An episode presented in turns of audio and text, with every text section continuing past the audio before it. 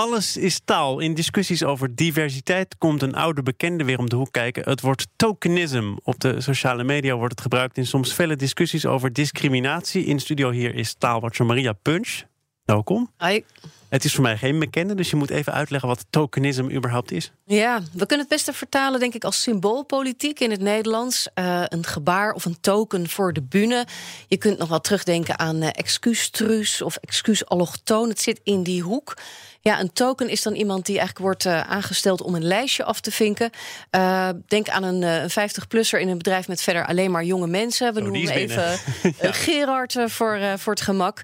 Als die werkgever Gerard alleen maar heeft ingehuurd om van, laten we zeggen, gezeur af te zijn en niet bezig is om een echte mix te maken in zijn bedrijf, dan zou je kunnen zeggen dat is tokenisme. En dat tokenisme is geen nieuw begrip. Waar komt dat vandaan? Martin Luther King heeft het al in 1962 gebruikt in een ingezonden stuk in de New York Times. Dat was een aanklacht tegen de toenmalige regering over de ongelijkheid in Amerika. In 1964, 2 jaar later, werd de rassenscheiding officieel bij wet afgeschaft in de VS. Ik weet dus niet zeker of hij het woord bedacht heeft, maar heeft het denk ik wel bekender gemaakt bij een groot publiek. Ja. En als je Martin Luther King noemt, dan noem je tokenisme, dan noem je dus eigenlijk ook al iets wat daar heel erg nauw verbonden mee is, racisme.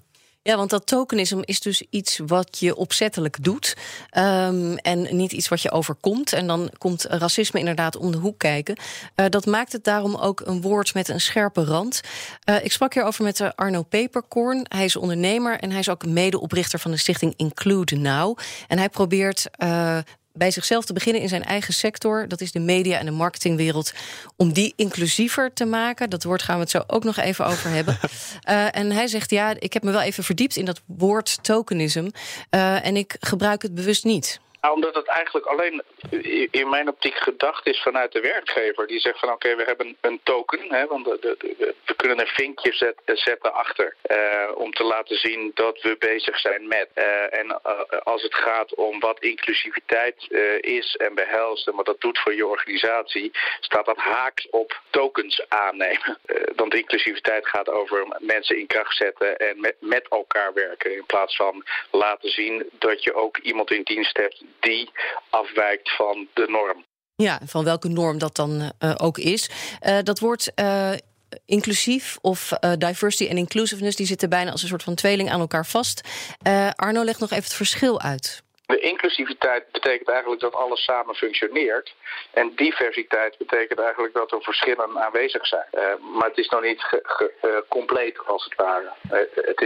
Het is nog niet een functionerend geheel. Niet een functionerend geheel, dat klinkt al vrij dramatisch. Want die gesprekken moeten wel constructief blijven. Ja, dat is dan ook weer zo'n woord inderdaad. Maar de aanhalingstekentjes. Ja, precies, constructief. Hè? In de politiek heeft dat een andere lading. Maar hier is dat toch wel bewust gebruikt.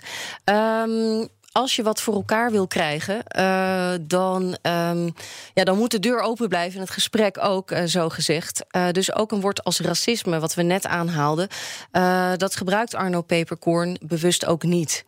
Dat moet wel, omdat een vingerwijzing, het duiden van wat allemaal niet goed is, heel snel leidt tot een verdedigingsmechanisme bij mensen waar je hierover spreekt. Terwijl het veel belangrijker is om bewust te duiden wat de kracht is van inclusief zijn en denken en handelen. En dat duiden leidt tot acceptatie en mee willen doen. Ja, mee willen doen. Kort door de bocht, niemand wil natuurlijk een racist zijn of genoemd worden. Dus als je iets voor elkaar wil krijgen, dan ligt die focus dus op die deur open houden. En dan is het soms dus een beetje koorddansen, ook met je taalgebruik. En dan dus al helemaal geen grappen maken over tokenisme? Nou, voor grappen zijn natuurlijk geen regels. Dat wil zeggen, grappen zijn heel contextgevoelig. Wat ik zelf wel grappig vond, ik was bij TEDx Women Amsterdam. Nou, het woord women verklapt het al een beetje. Het podium was voor de vrouwen. Maar daar was op het podium ook Rutger Groot-Wassink, wethouder in Amsterdam. Bij mij weten een man. Zeker, tenminste, voor zover ik dat kan controleren, bevestig ik dat hier. En hij mocht een introductiepraatje doen en begon zo. And first of all, many thanks for having me here as a token mail. Haha, dus de token mail, ja. Dan kan het wel. Als je zelfspot is misschien weer iets anders dan een grap over iets anders maken. Of iemand anders maken. Ja, zelfspot is best gezond. Goed, dankjewel. Maria Punch, alles is taal. Tot over een week of 2.